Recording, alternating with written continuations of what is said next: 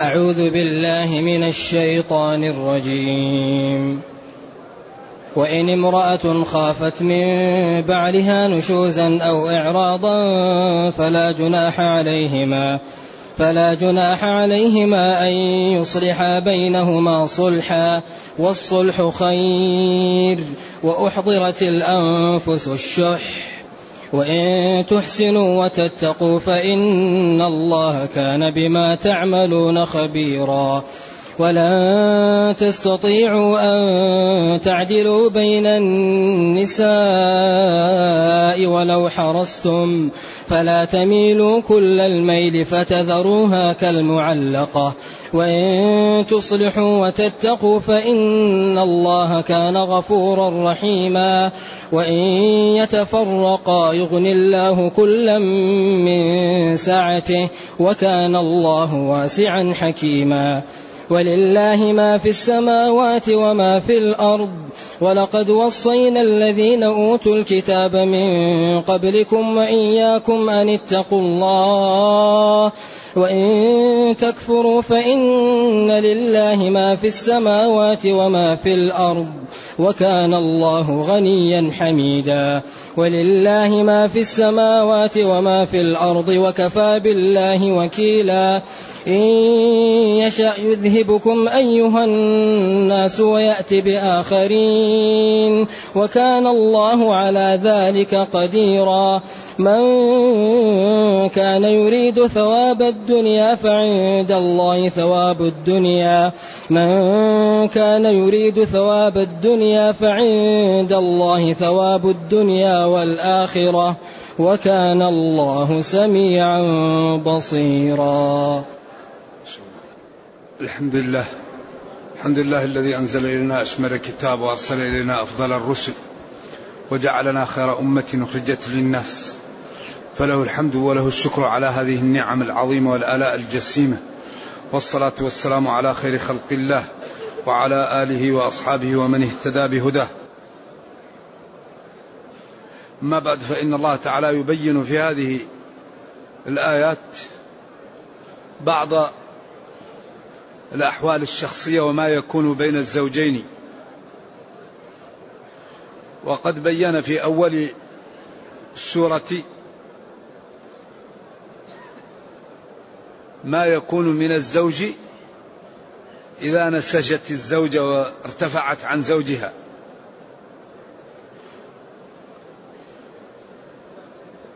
وبين ذلك ووضحه وأنهى القضية بالحكمين. وإن خفتم شقاق بينهما فابعثوا حكما من أهله وحكما من أهلها. إن يريدا إصلاحا يوفق الله بينهما. وقال في أول الأمر وعظوهن واهجروهن في المضاجع واضربوهن. فإن أطعنكم فلا تبغوا عليهن سبيلا فهناك بين ما لا يكون إذا كانت المشكلة من ماذا من الزوجة. إذا كانت الزوجة كارهة لزوجها. وأباح هناك أن الزوجة إذا أرادت الفراق أن للزوج أن يأخذ جزءا مما أعطاها أو يأخذه كله ولا ينبغي أن يزيد عليه. ونهى عن أن يحاول الزوج إذا أراد مفارقة زوجته. أن يضايقها ليأخذ منها بعض المال وفي نيته أنه يريد طلاقها. فهذا عين الحرام وهذا عين الدناءة. وإن أردتم استبدال زوج مكان زوج وآتيتم إحداهن قنطارا فلا تأخذوا منه شيئا. أتأخذونه بهتانا وإثما مبينا؟ وكيف تأخذونه؟ وقد أفضى بعضكم إلى بعض وأخذنا منكم ميثاقا غليظا. هذا الإسلام دين رائع الحقيقة. دين جميل ودين يأتي بتعاليم وأحكام في غاية الروعة والحسن والجمال والعدالة والإنصاف.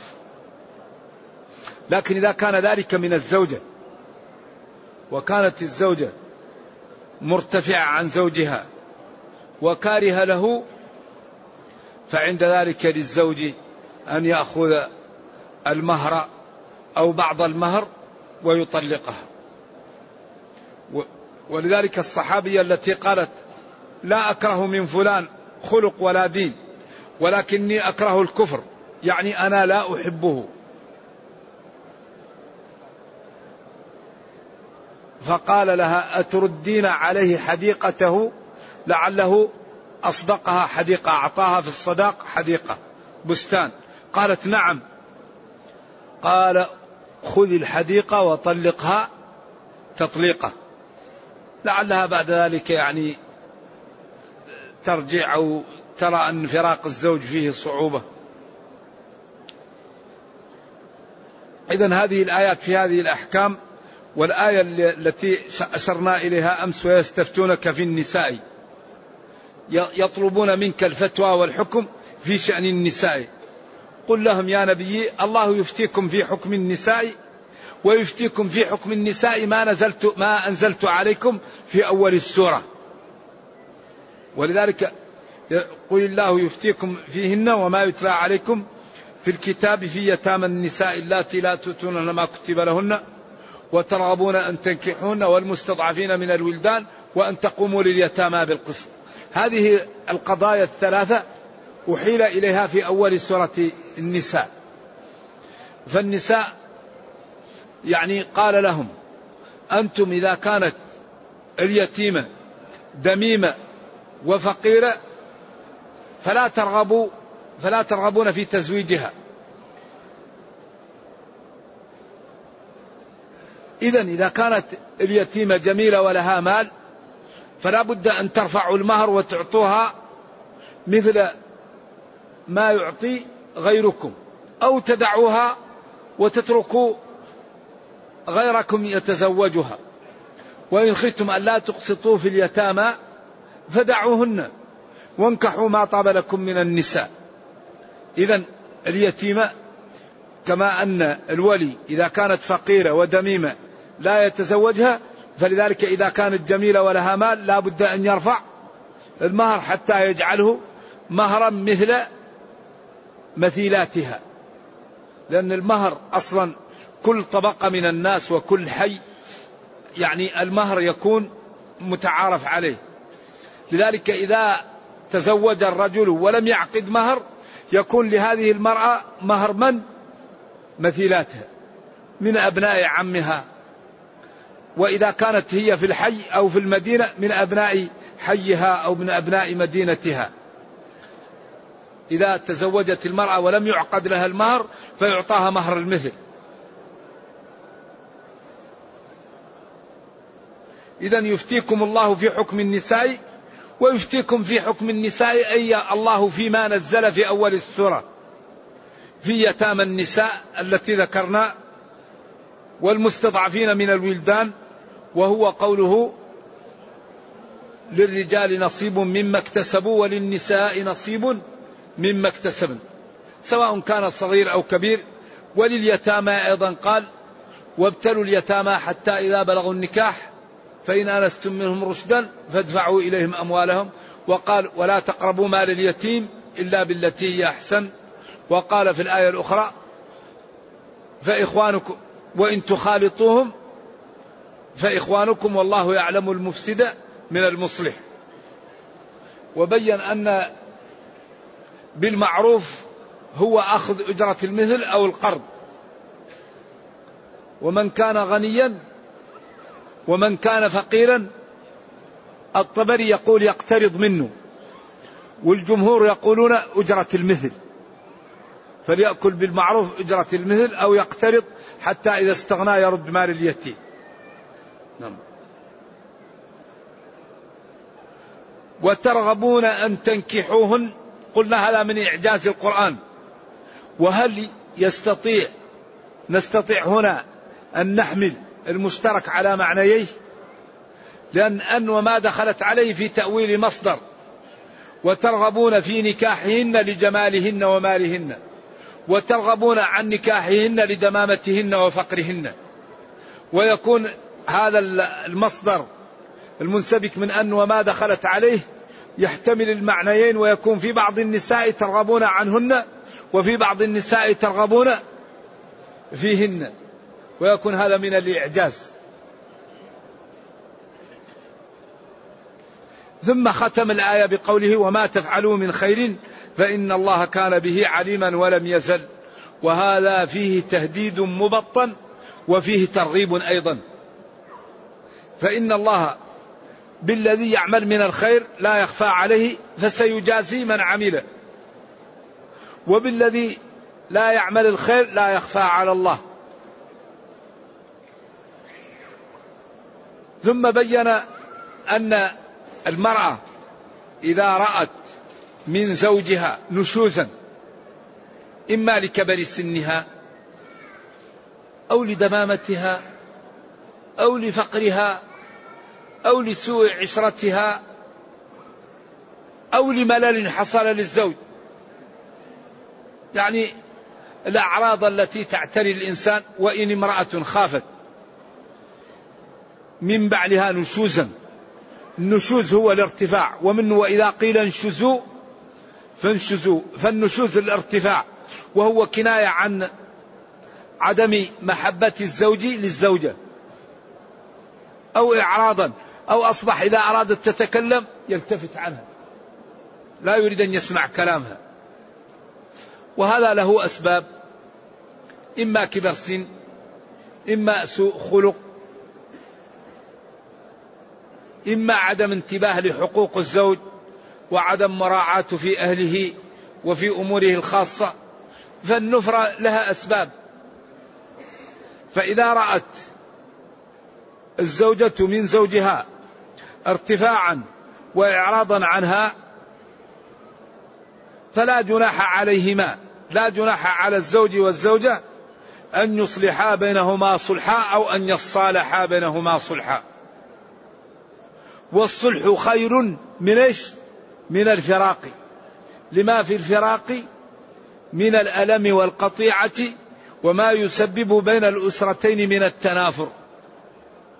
يقال إن سودة رضي الله عنها بالزبعة لما كبرت كأنها رأت من النبي صلى الله عليه وسلم عدم رغبة فيها.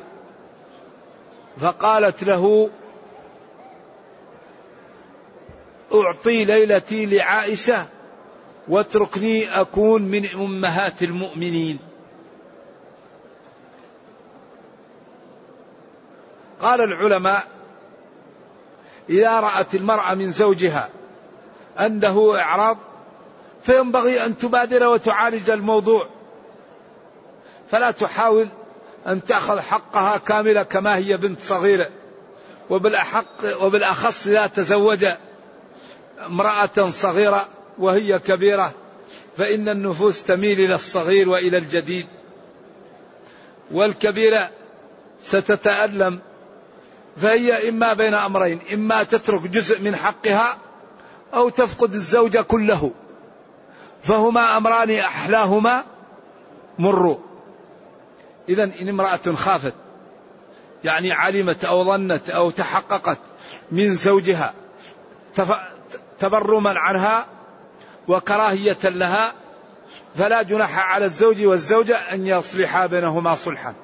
وذلك بترك جزء من النفقة أو بترك جزء من العشرة.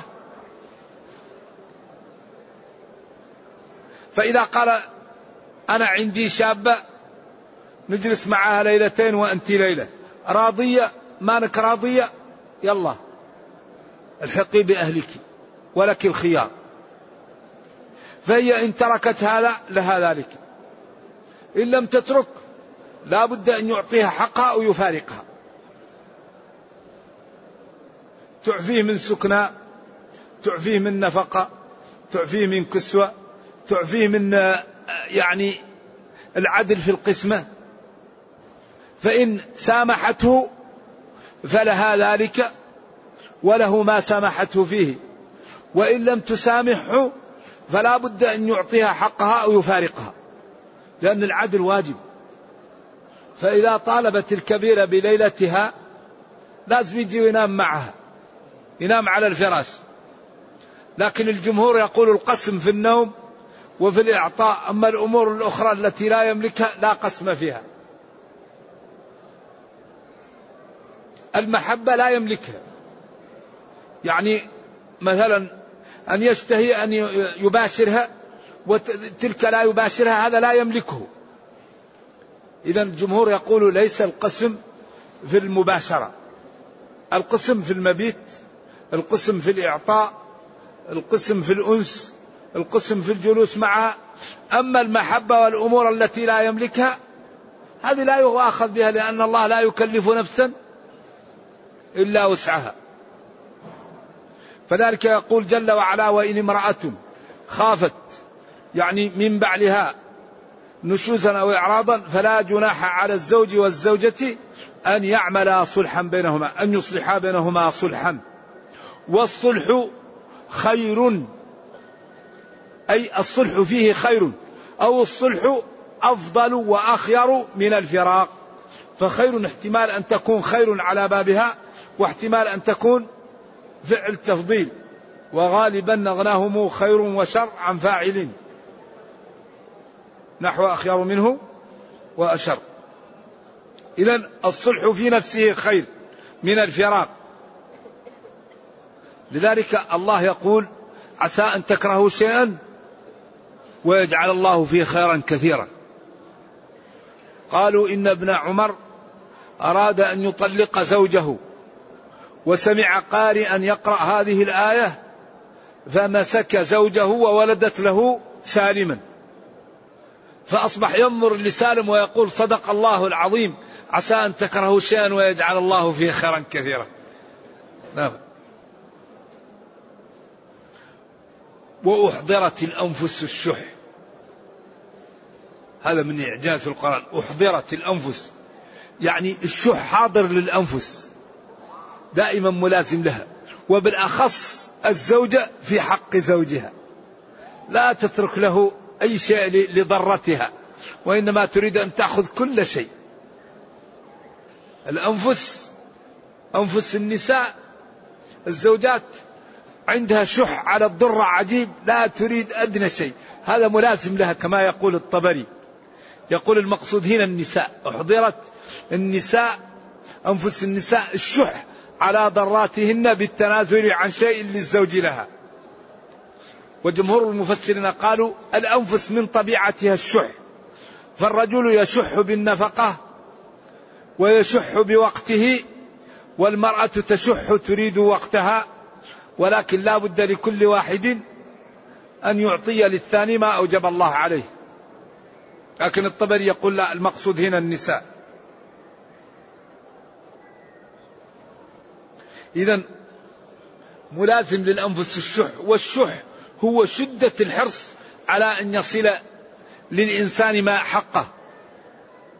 أيوة فلان شحيح يعني حريص على مصلحته وعلى حقه ولا يريد أن يضيع منه شيء.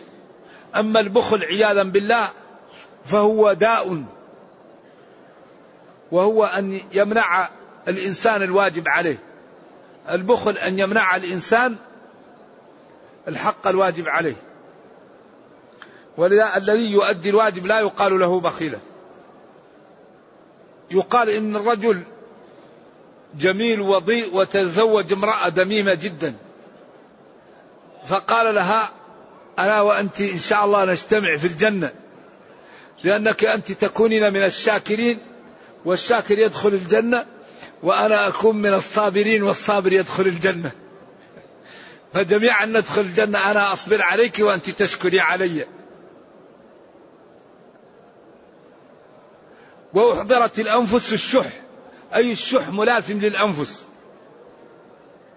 وإن تحسنوا للزوجات وتتقوا ربكم في أن تعطوها ما تريد فإن الله كان بما تعملون خبيرا. أي بعملكم أو بالذي تعملونه. لا يخفى عليه. وهذا فتح باب للتغاضي عن الزوجة وإعطائها الحق والصبر عليها ولو كان كارها لها. لأنه إن كره منها خلق سره منها جانب. ولذلك نبينا صلى الله عليه وسلم قال استوصوا بالنساء خيرا فإنهن عوان عندكم أي أسيرات. لا يكرمهن إلا كريم ولا يهينهن خياركم خياركم لأهله أو كما قال صلى الله عليه وسلم. إذا النفوس ملازم لها الشح. وإن تحسنوا وتتقوا فإن الله كان بالذي تعملونه أو بعملكم كان به خبيرا. ويجازيكم على إحسانكم وتقواكم ولا يضيع لكم أجرا. ثم قال جل وعلا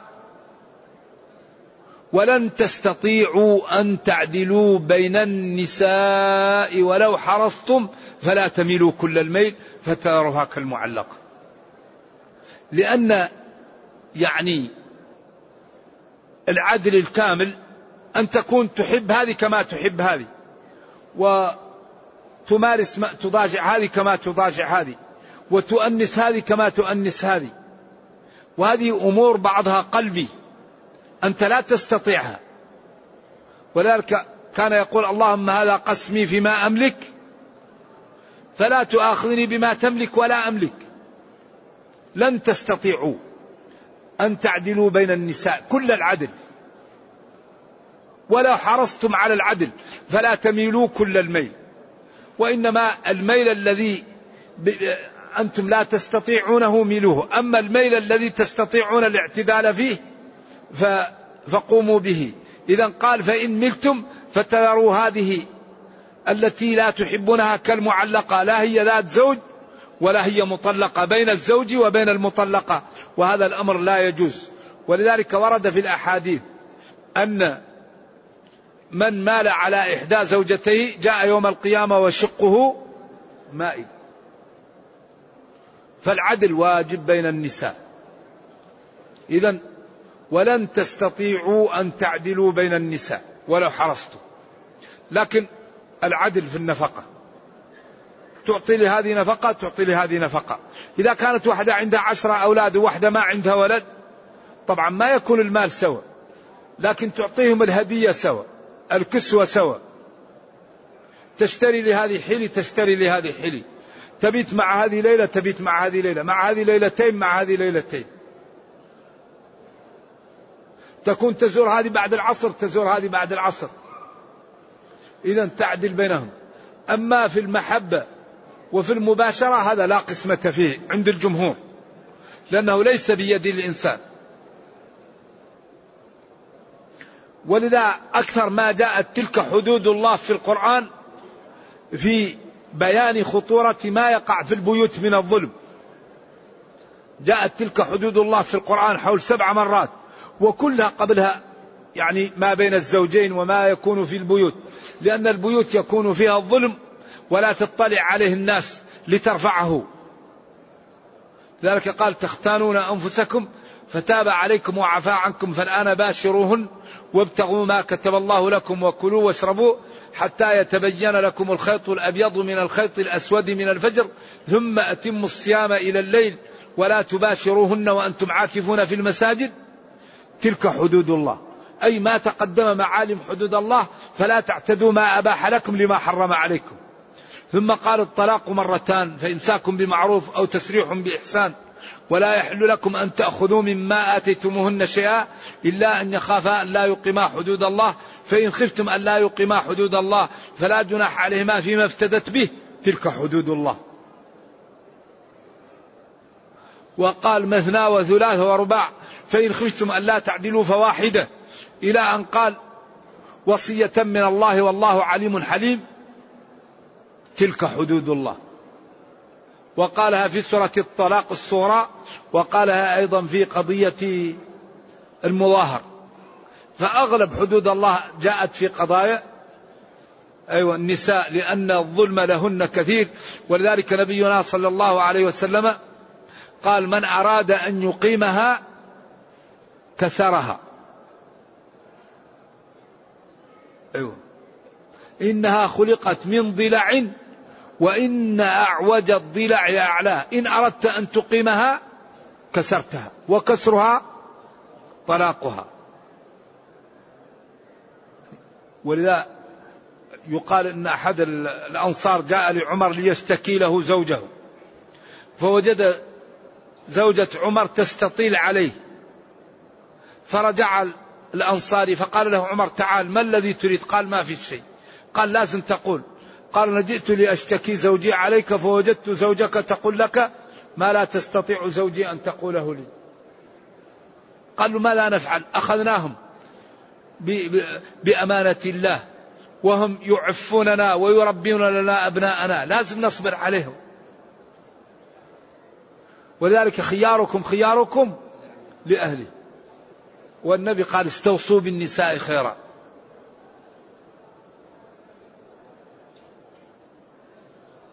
هذا الإسلام دين عجيب دين السماحة والنزاهة. ولذلك يقول ولن تستطيعوا أن تعدلوا بين النساء ولو حرصتم فلا تميلوا كل الميل ولكن بعض الميل مسامح فيه وهو ما في القلب فتذروها كالمعلقة بين المتزوجة وبين المطلقة. وإن تصلحوا أموركم وتتقوا ربكم. فإن الله كان غفورا لذنوبكم رحيما بكم.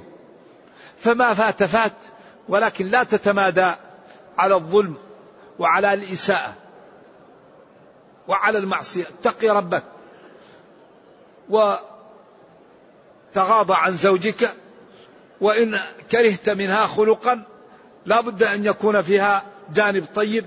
فانظر إلى الجانب الطيب وانظر إلى أن هذا الله قال والصلح خير. فإذا كان العبد لا يستطيع ذلك فالله تعالى كما سيبين في الآيات القادمة. ثم قال فإن لم يمكن الصلح وأصبحت العشرة تسبب المشاكل فالفراق أحسن من المضاربة. كما قال تعالى فإمساك بمعروف أو تسريح بإحسان. ولذلك قال العلماء إذا كان الحكمان يريدان الإصلاح وكان الزوجان يريدان ذلك فلا بد أن الله تعالى يوفق بينهما. فإن كان لا يريدان ذلك أو بعضهم يريد يعني الفتن فالفراق أخف الضررين من المضاربة والمشاكلة. ولذا قال وإن يتفرقا يغني الله كلا من سعته. فإن كان الصلح لا يمكن والزوجة لا بد لها من حقها كاملا. والزوج لا يستطيع أن يعطيها حقها لما له من التبرم والنشوز.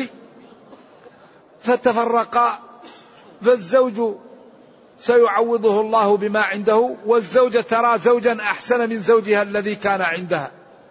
يغني الله كلا من سعته من فضله ورحمته. إذا هذا أيضا فتح أمل وفتح باب جديد خير من المنازعة ومن المضاربة ومن المشاكل. لذلك قال فإمساك بمعروف أو تسريح بإحسان. لكن هذا آخر العلاج. وأما إذا كان يمكن الصلح فالصلح خير من الطلاق وأفضل.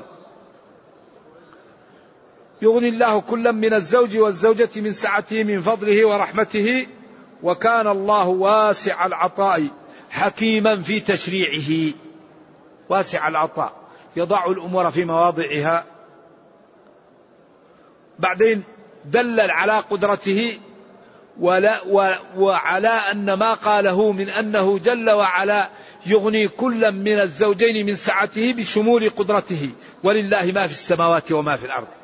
وهذا كالبرهان على أن ما وعد به ينجزه لأنه قادر ولا يخلف الميعاد. ما في السماوات وما في الأرض. ولقد وصينا الذين أوتوا الكتاب من قبلكم وإياكم أن اتقوا الله.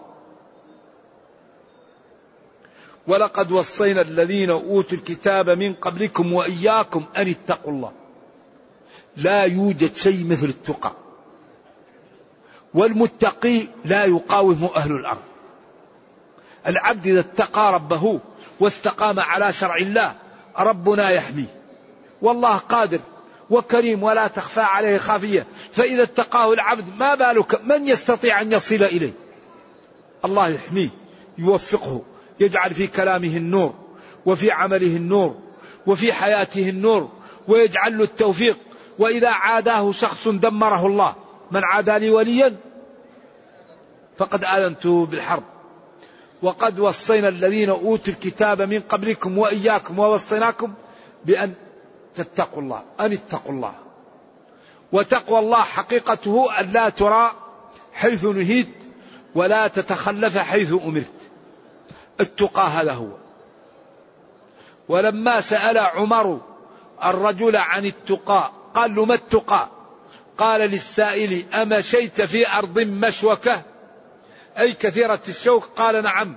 قال له ماذا تفعل؟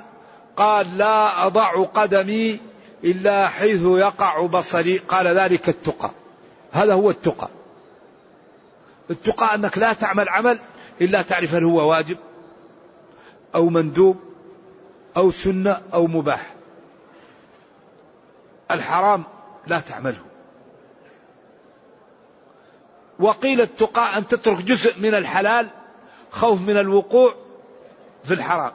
الحلال بين والحرام بين وبينهما أمور متشابهات أو مشتبهات يشتبهون. فالتقى أن تترك هذه المتشابهات. التقى أن تترك عن الحماء جزء من الأرض حتى لا تقع في الحماء تقع في الشبك وثقوا تماما أن العبد إذا كابد التقى واستقام على الدين أن الله تعالى يصلح له الدنيا والأخرى. يصلح له دنياه ويصلح له أخرى. وأي شيء أعظم من أن تصلح للعبد دنياه وأخراه. ولكن التقى لا يأتي إلا بالمكابدة. والذين جاهدوا فينا لنهدينهم سبلنا. إذا لله ما في السماوات والأرض وهو قادر وهذا القادر وصاكم ووصى أهل الكتاب قبلكم بأن اتقوا الله. اجعلوا بينكم وبين عذاب الله وقاية بطاعته. وإن تكفروا فإن لله ما في السماوات وما في الأرض. وإن تكفروا أيها المخاطبون فالله تعالى قادر له ما في السماوات وما في الأرض. فهو غني عنكم وأنتم الفقراء إليه وأنتم الذين توقعون أنفسكم في الهلكة. كما قال يا أيها الناس أنتم الفقراء إلى الله والله هو الغني الحميد. وكان الله غنيا عن عن خلقه محمودا بصفاته بفضله بإنعامه لما أسدى للخلق ولأنه حقيق بأن يحمد. وقد حمد نفسه قبل أن يأتي إيش؟ حمد نفسه قبل أن يخلق الخلق. ولله ما في السماوات وما في الأرض. تكرار أو تأكيد لما سبق. وكفى بالله وكيلا. كفى بالله. يعني قائما مراقبا حافظا. لأنه لا يظلم الناس شيئا ولكن الناس أنفسهم يظلمون. ثم خوفهم وبين لهم شمول قدرته. إن يشاء يذهبكم. أيها الناس. كما قال في الآية الأخرى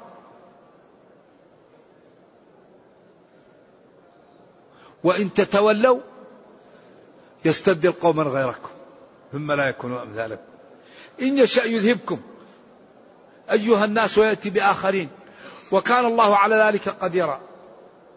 إذا بادروا بالتوبة وافتحوا صفحة جديدة مع ربكم وأعلموا أن البيوت يقع فيها ظلم كثير فينبغي لكل واحد منا أن ينصف من نفسه ويعامل إخوانه كما يحب أن يعامل لأن حديث والله لا يؤمن أحدكم حتى يحب لأخيه ما يحب لنفسه هذا الحديث إذا عمل به الناس أنصف بعضهم بعضا وعامل بعضهم كما يحب أن يعامل. إن يشاء يذهبكم يعني يفنيكم. أيها الناس أيها الخلق ويأتي بقوم آخرين. وكان الله على ذلك قديرا. هذا سهل.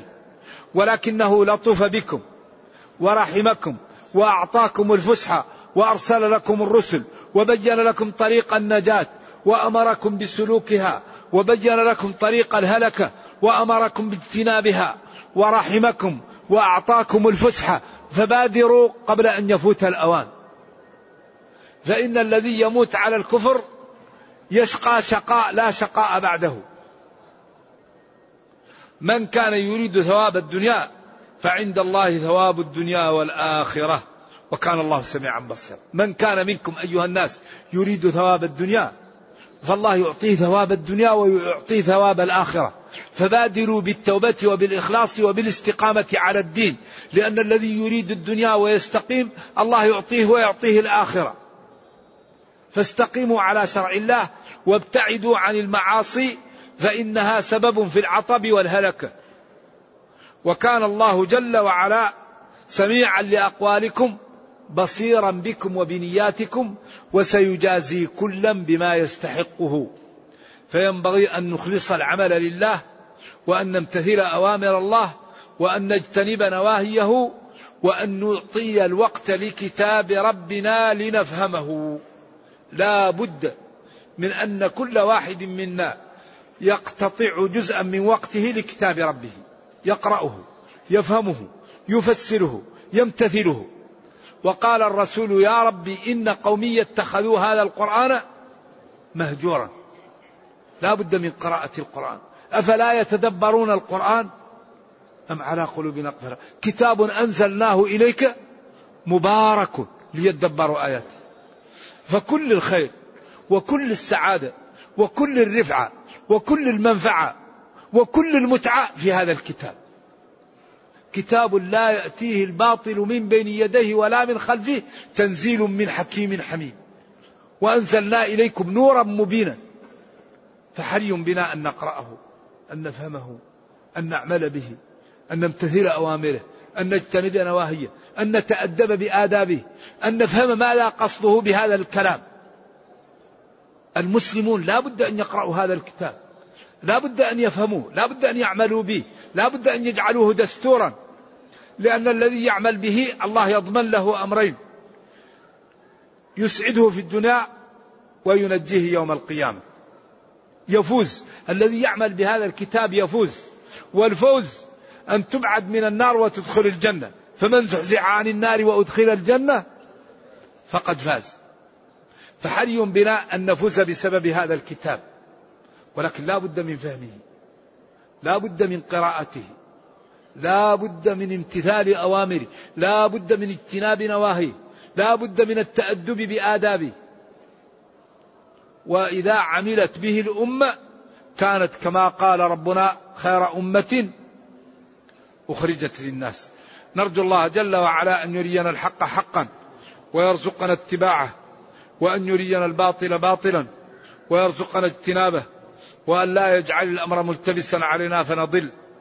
اللهم ربنا أتنا في الدنيا حسنة وفي الآخرة حسنة وقنا عذاب النار. اللهم أصلح لنا ديننا الذي هو عصمة أمرنا وأصلح لنا دنيانا التي فيها معاشنا وأصلح لنا آخرتنا التي إليها معادنا. واجعل الحياة زيادة لنا في كل خير. واجعل الموت راحة لنا من كل شر. اللهم إنا نسألك الجنة اللهم إنا نسألك الجنة اللهم إنا نسألك الجنة اللهم إنا نعوذ بك من النار اللهم إنا نعوذ بك من النار اللهم إنا نعوذ بك من النار. سبحان ربك رب العزة عما يصفون وسلام على المرسلين والحمد لله رب العالمين والسلام عليكم ورحمة الله وبركاته.